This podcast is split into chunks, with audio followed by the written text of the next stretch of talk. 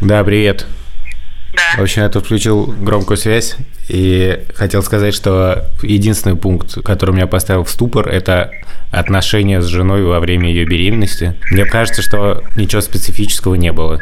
Ну, в смысле, не то, что как-то я изменился или что-то.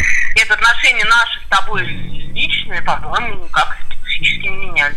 Мне просто казалось, что я мог бы принять на себя какие-то дополнительные обязательства или что-то, или... Но ничего такого... Ничего такого я не сделал. Ничего такого не сделал, на самом деле. Ничего такого тебе не показалось. Ладно, я понял. Ну давай, Да. пока. Привет! Это подкаст «Сперва ради». Подкаст, где мы обсуждаем все, что связано с воспитанием детей. Меня зовут Саша Борзенко. У меня, с одной стороны, пять детей, а с другой три. Дело в том, что двое моих детей – это дети моей жены от первого брака, и они уже вовсе не дети. А тех детей, с которыми я сейчас постоянно имею дело, зовут Петя, ему 11, Тиша, ему 9 лет, и младший Мания 7 лет. Привет, а меня зовут Владимир Цибульский, и у меня здесь мир все гораздо проще. У меня одна дочь Соня, ей 7 месяцев, и живем мы с ней вместе. В этом подкасте мы не будем никого ничему учить и постараемся не давать советов, вместо этого будем делиться своими историями и переживаниями. Нет, будем давать советы. Привет, меня зовут Юр Сапрыкин. И если у вас есть истории о ваших детях, обязательно присылайте нам их на подкаст собака Медуза Айо, мы здесь их обсудим. И я хотел сказать, что у меня тоже есть ребенок. Его зовут Лев, ему 10 месяцев. Сегодня мы обсуждаем беременность и то, как она протекала в наших семьях. Незадолго до подкаста, Борзен, наш продюсер Лика Кремер сообщила, что у нее трое детей, о чем нам и было известно. Но что мы узнали нового, так это то, что они не были запланированы. Ни один из них. Расскажи нам, пожалуйста, твои дети были запланированы? Ну, хотя бы один. Ну, слушайте, честно говоря, во-первых, это немножко не- неловко, потому что вот я точно знаю, что Петя, например, слушает подкасты все примерно медузовские, и я немножко в такой тяжелой ситуации. Но я могу сказать, что на самом деле э, у нас Про не Петю было... мы поняли, так что дальше. Да нет, слушайте, но у нас всегда была идея, что мы хотим много детей. Такого, что мы решаем, что вот этот момент, подходящий для того, чтобы именно сейчас завести ребенка, такого не было. Но были моменты, скажем так, когда мы точно понимали, что мы сейчас не можем себе такого позволить. И тогда вы не заводили детей? Ну, грубо Или все говоря, равно да. заводили? Нет, ну в смысле, тогда мы больше думали о том, чтобы не возникло беременности. А сколько тебе было лет, когда первый ребенок родился? 19. И ты уже запланировал к тому моменту, э, решил, что ты не против, как минимум. Да, но у меня вообще как бы была очень специфическая ситуация, то такая нестандартная. Шура сильно меня старше, и у нее было уже двое детей, и я был совсем, ну, такой молодой, но тем не менее я очень хотел детей. Я сам вырос в очень многодетной семье. Просто оцените, мы с Борзенко ровесники, но у меня один ребенок 7 месяцев, а у него самый младший 7 лет. А я младше вас на 10 лет. Тоже так бывает. Я читал об Да, этом. Юра, Юра самый молодой, но и у него ребенок старше, чем у меня. Как бы в этом, в этом, в этом плане немножко я припозднился. Мне кажется, вообще в этом вопросе нет слова рано. Или есть? Потому что многие, мои друзья, например, говорят, что нет. Сейчас немножко подождем. А потом рожать начнем. Да, да. Если мы не особенно э, планировали именно день там или месяц или год, ну то есть как бы это шло и шло, и как бы мы были просто готовы, что в какой-то момент он появится. Ну да, да, мне кажется, вот это важно, что ты или готов, или не готов. Это не то, что не готов, как бы ты не знаешь, готов ты или не готов всегда, мне кажется. Ну, это тоже верно. Типа, куда там оно все вывернется, и что там будет. Другое дело, что как бы ты уже не против. И... Ладно, давай молодого У послушаем. меня Да, не да. было, у меня не было в семье младших братьев, и мне всегда казалось, что это очень сложно воспитывать ребенка, но в какой-то момент мы стали намного больше общаться с э, друзьями, у которых родились дети. Там одному два, четыре, и мы как-то много времени проводили вместе у нас дома, ездили к ним на дачу, и и мы с Верой, моей женой, у нас не было детей, приезжали, а там дети бегают. И в какой-то момент мне показалось, что это очень сильно на нас повлияло, и не то, что как бы дал толчок какой-то к тому, что ну, пора завести детей, но мы это уже это не обсуждали, но... Не осоз- обсуждали? Мы это не обсуждали, мы хотим или нет, но А, даже- осознание какое-то того, что почему бы и нет, пришло в, вот в момент этих встреч. Надо сказать, что тебе повезло, потому что как бы у моих лучших друзей нет детей, как бы, а, и с появлением у меня ребенка меня начало это подбешивать просто уже немножко. В том плане, что... Меня тоже это бесит. Большинство, у большинства моих друзей нет детей. И мы все время часто задаем этот вопрос друзьям, там, ну, как, когда, может быть, уже. Я вот не задаю таких вопросов, честно говоря, как бы. Мне кажется, что это довольно такое... Ну так, это в личных переписках. В личных, да, такое, типа, ну что, часики-то тикают. Когда, да, встречаемся там, конечно, такое, не просто, просто гифку с часами присылаешь, такой, типа, типа картину Дали, где текущие часы. Такие, просто как бы... Видишь, это твоя No, no pressure, no pressure. Господи, помилуй. Для меня, кстати, было тоже важно общение с другими детьми. Во-первых, на самом деле было важно, что у меня точно вот не было никогда страха такого, да, как я думаю, что у кого-то бывает. Вот будет ребенок, что делать? Да, потому что, во-первых, я понимал, что у Шуры этот опыт есть, и я всегда действительно, ну, у нас было много детей в семье, и как так получалось, что я много вообще тусил с детьми. Я, например, работал некоторое время бэбиситером, и я всегда считал, что я умею как-то общаться с детьми и так далее. То есть у меня вот точно не было страха. А у меня тоже был опыт сотрудничества с детьми. Я их в школу возил. Красавчик. Но они были уже гораздо старше, правда. Тебя? Да, я вечернюю их возил.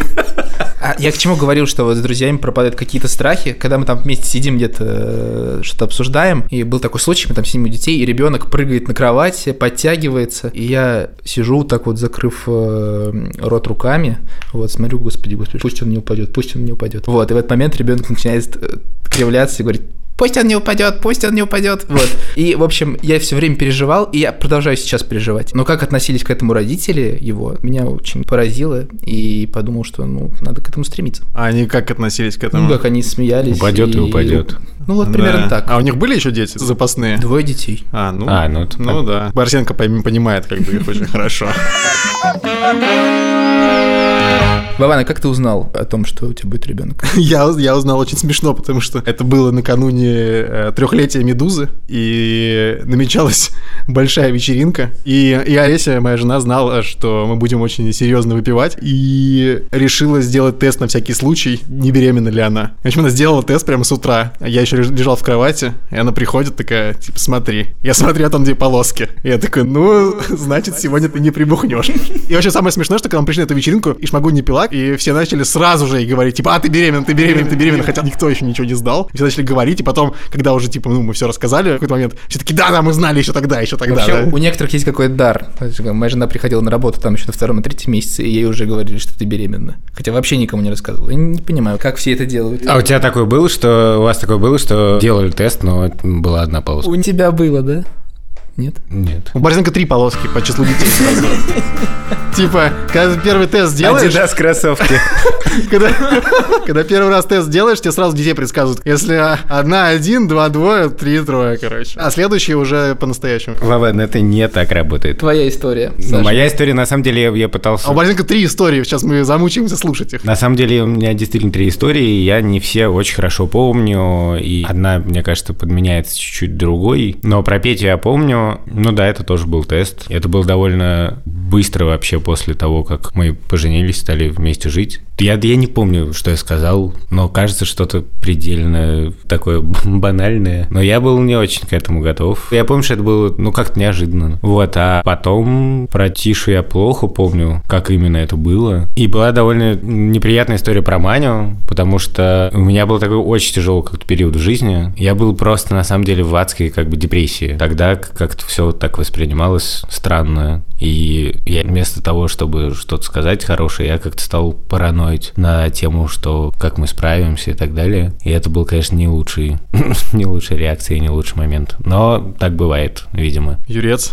Было все довольно банально. Мы проснулись просто с утра, я пошел на работу, и как бы у нас возникали подозрения. Вера купила тест и прислала мне ВКонтакте фотографию. И потом я просто ходил весь день и улыбался, реально улыбался, и не понимал совершенно, как к этому относиться, но был отдельный приятный момент, когда мы стали постепенно рассказывать там друзьям и родителям об этом. И ты когда сам не осознаешь, что происходит. Но когда звонишь родителям в фейстайме и начинаешь про это рассказывать, и вы начинаете одновременно как бы слезы наворачиваться, у вас начинает, вы начинаете плакать. В общем, очень тяжелый момент. Момент радости прям очень досконально. Ну, помню. радостный момент. Досконально, конечно, конечно, да. Ну и как когда друзьям рассказываешь, там все это очень-очень приятно приятно, начинаешь ты какую-то чувствовать уверен... тоже уверенность в себе. Уверенность? Ну, Почему в смысле, у тебя уверенность? есть все равно какой-то, когда ты узнаешь об этом, у тебя есть какой-то дискомфорт. Не знаю, я был максимально доволен просто. И никакого дискомфорта не Ну, испытывал. не дискомфорт, скорее сомнение, просто ты как, тебе как бы есть такое, что... Ну, типа, потянешь ты. Да, да, да, да. Это, это происходит примерно один день. На следующий день ты уже просыпаешься вот и такой, В тот день я-то был уверен А. уже. После появляются какие-то сомнения, а тогда я, наоборот, типа думал, ну, великолепно. Но мы, правда, не рассказывали сразу родителям и знакомым. Мы маме, по-моему, рассказали моей, когда... А, в фейстайме уже Шмагун живот показывал ей. Опа. чего? Серьезно? Да, В фейстайме? Ну да. Ладно, на самом деле, а вы знаете это такую штуку bun in the oven?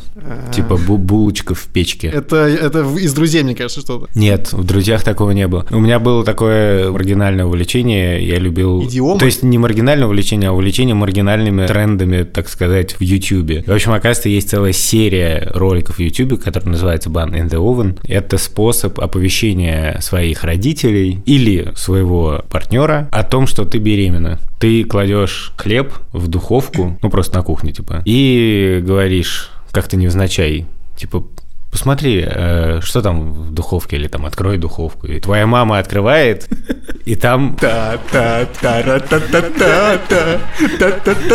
Я колобок, колобок. Вот, и, и это такой способ, типа, оповестить. И это довольно смешные ролики, довольно трогательные, потому что часто родители не вкуривают абсолютно, что ты, собственно говоря, имеешь в виду. И говорят, и что это? И дочь говорит, ну, типа, бан. Ну и чё? Ну, а где она, мам? Ну, типа, где она? Ну, in the oven. А, бан in the oven. И там начинаются слезы, объятия, и я в этот момент начинаю плакать и выключаю. Так, и ты что, делал хоть раз такое? Нет. Ну, мы попробуем так Ты просто следующий издеваешься раз. надо мной. Нет, ну в смысле, серьезно? А когда все не понимают, знаешь, такой, типа, ну, птичка залетела в клетку. Скворец в скворечнике.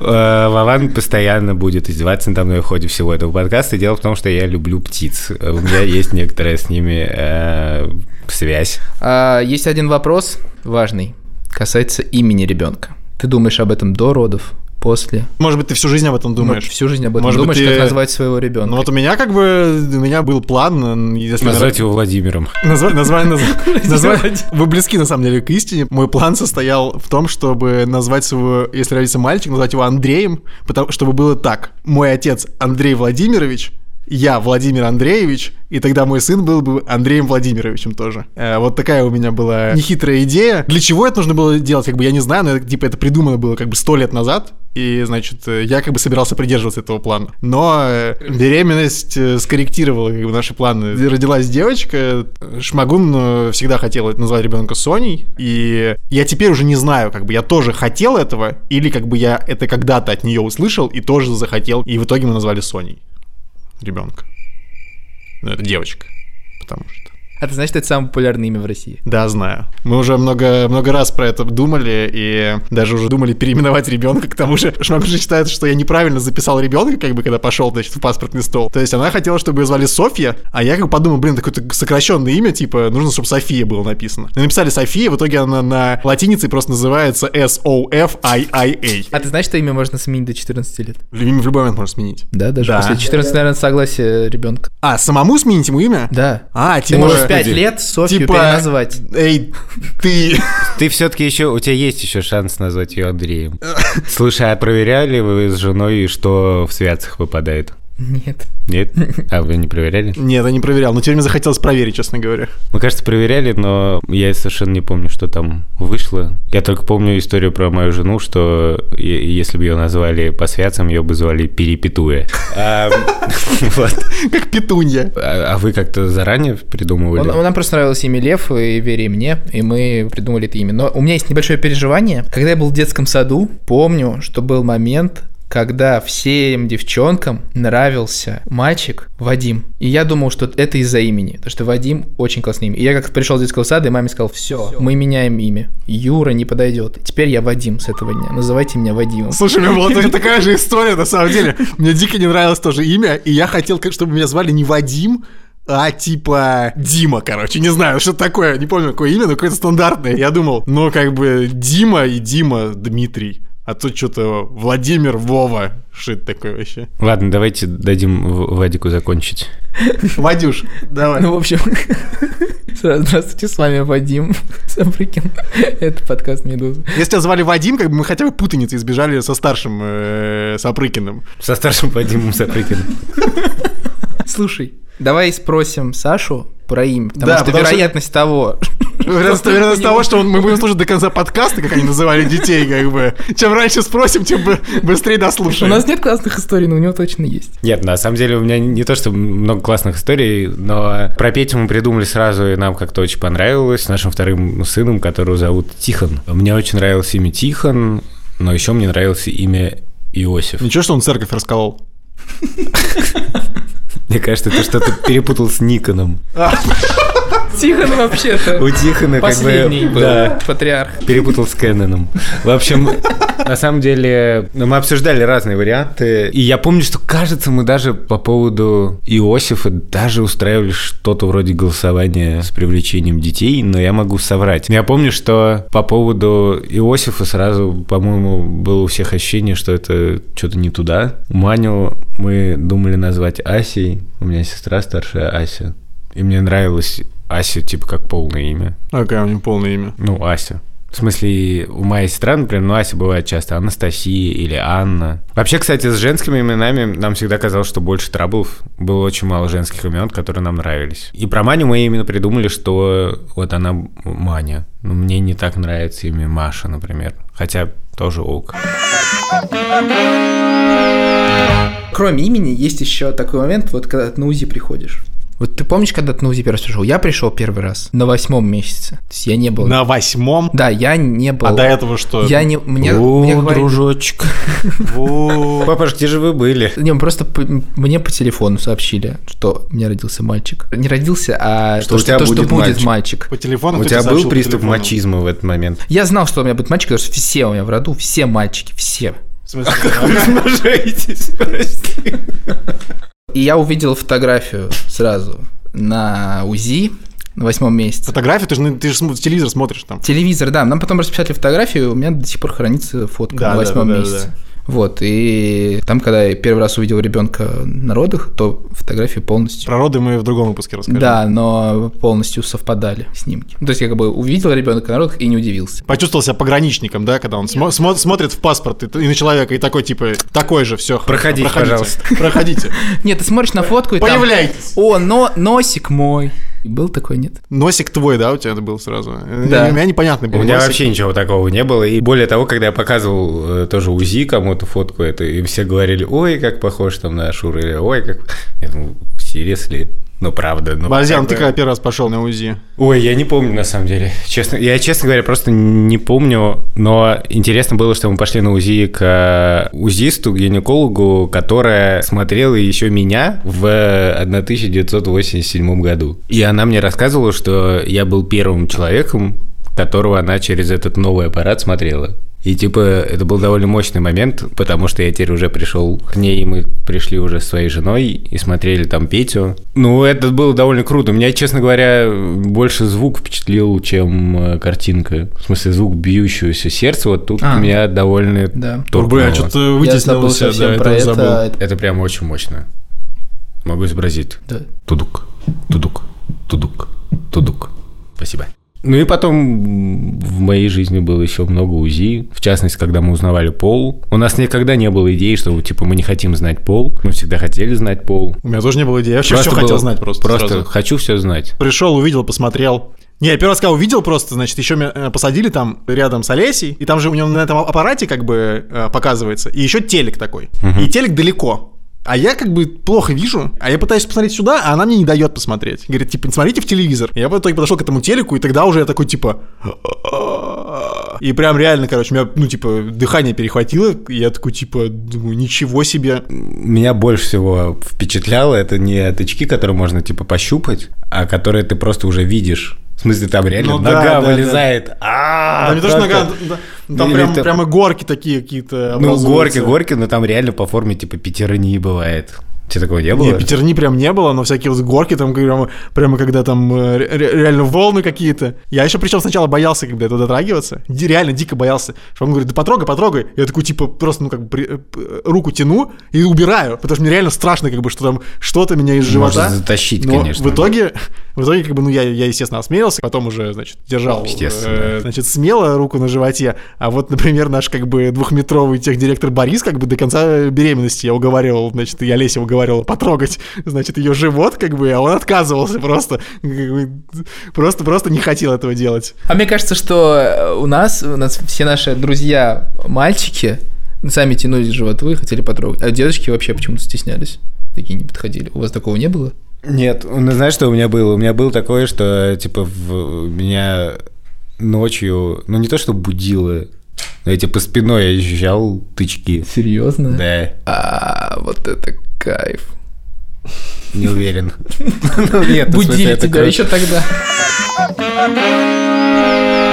Смотри, а вот этот вот э, момент беременности, он же очень сложный, а, мне кажется, период для отношений ваших с женой. Так часто говорят, по крайней мере. Очень много каких-то вещей вместе переживаешь и совсем начинаешь не то что относиться друг к другу иначе, но как бы чувство становится намного теплее. У нас тоже была такая история. Ну, в общем, мы пришли на очередное как раз УЗИ, на какое-то исследование, и нам сказали, что есть значительная вероятность, что у нас родится ребенок с синдромом Дауна. Дело в том, что есть такая штука скрининг. Да, Это да. такое исследование, вероятностный тест, который определяет некоторую вероятность, что у ребенка будут определенные пороки, и самый известный такой из этих пороков это Даун-синдром. И, и вот оказалось, что у Шуры, если всякие факторы сложить, то риск, так скажем, выше, чем обычно. Гинеколог, которая Шурину беременность курировала, с которой мы много общались, в общем, дала нам понять, что это серьезно, что этим нельзя пренебрегать. Она не стала нас успокаивать там, и говорить, да, слушайте, это все чепуха. Она сказала, к сожалению, друзья, там нужно к этому серьезно отнестись, нужно провести исследование. А исследование, оно инвазивное, и мы ездили в центр планирования семьи где-то на Севастопольском, что ли. Ну, Да, в общем, там есть такой. такой, там большой центр. И мы были в абсолютно таком состоянии, конечно, это было очень тяжелое чувство. И это исследование, там вводится длинная игла и забираются у женщины околоплодные воды. И потом эти околоплодные воды исследуются. И, насколько я понимаю, там просто смотрят на структуру хромосомную. Мы вот утром трепались перед этим подкастом с Шурой и вспоминали это. Мы вообще часто это вспоминаем. Бывает, что мы возвращаемся к этому, чтобы ощутить радость нашей жизни, скажем так. Мы возвращаемся к тяжелым моментам, и вот помнишь, какой был ад, и как мы его с тобой прошли. Дело в том, что я всегда считал, что меня такие вещи не пугают. Что если у меня будет ребенок, потому что я думаю, многие, когда э, вот при беременности думают, а что, если у меня родится ребенок, например, с синдромом Дауна, я всегда про себя считал, что я не тот человек, который как-то будет, ну, очень сильно по этому поводу переживать. Я что я все равно, безусловно, буду очень любить своего ребенка, и что наоборот, я, возможно, один из тех, кто своим примером как бы сможет показать, что это ну, вообще не, приговор, и как бывает. Дело в том, что когда я был маленьким, ну и вообще потом мои родители были в общине «Вера и свет». Это одна из первых организаций, которая стала заниматься в России, э, ну не только в России, она вообще международная, это из Франции. Она пошла э, людьми с э, как раз с умственной отсталостью. Там была такая община для родителей с детьми, и там были взрослые люди с умственной отсталостью, с разными формами и так далее. И мы ездили с ним вместе в лагеря, всякие летние. Ну, у меня там были люди, которых я хорошо знал, мы общались, мы часто встречались. И да, я знал, что в этом есть какая-то своя специфика, но не более того. В смысле, что я не, не шарахался вот от людей, как вот, знаете, многие люди, когда видят человека там с какими-то признаками какого-то там синдрома, то они там шарахаются. У меня никогда ничего такого не было. Я как раз уже во взрослом возрасте считал, что как здорово, что у меня есть такой опыт. И я всегда сопереживал проектам, которые помогают таким людям. Я считал, что, наверное, я буду образцовым отцом для такого ребенка. И когда вот оказалось, что это все внезапно стало реальностью, вся эта моя смелость, она просто испарилась. Я страшно паниковал, я очень этого не хотел. И мы с Шурой были в таком абсолютном трансе, и мы сейчас как раз утром очередной раз это обсуждали и поняли, что на самом деле один вопрос — это ожидание, неизвестность, а другой вопрос — если бы это случилось. Если бы это случилось, да, жизнь была бы сложной, она и так в чем-то непростая, и, наверное, она была бы сложнее. Но если бы это случилось, то, наверное, это и запустило бы вот этот механизм и весь тот бэкграунд, весь тот опыт, там, который у меня есть. Но этого не случилось. И я очень хорошо помню, как мы пришли результат этого анализа, и нам сказали, что у нас будет мальчик, и что с ним все хорошо. И я помню, что как мы пошли в кафе и праздновали, и оба просто плакали. От того, что это просто это было две там или сколько недель, там три какого-то максимального, по-моему, напряжения. У нас был случай, когда мы поехали на фестиваль арх архстояния. Мы узнали там, что у нас ребенок как бы, две недели, и поехали. Там купили палатку, такие на расслабоне, приехали туда, и, ну, я там выпивал, вот, и время там близилось уже к ночи, и Вера подходит и говорит, что мне плохо, мне очень плохо сейчас. Это находится в Калужской области, в какой-то глуши, далеко от всяких больниц и всего прочего. И я уже выпивший не могу сесть за руль. Мы случайно находим человека какого-то местного на джипе, который нас по разрушенной дороге везет в больницу, вот, в течение 40 минут. Мы как бы совершенно не знаем, что произошло, но как бы, возможно, все очень плохо. И мы приезжаем к врачу, и он говорит, что вы пораньше утром выезжаете в Москву, две недели, э, там не две недели даже, там, а месяц вам нужно будет лежать в больнице, и неизвестно, что с вами будет. В общем, интрига сохранилась, и у нас там через пять дней должна быть свадьба,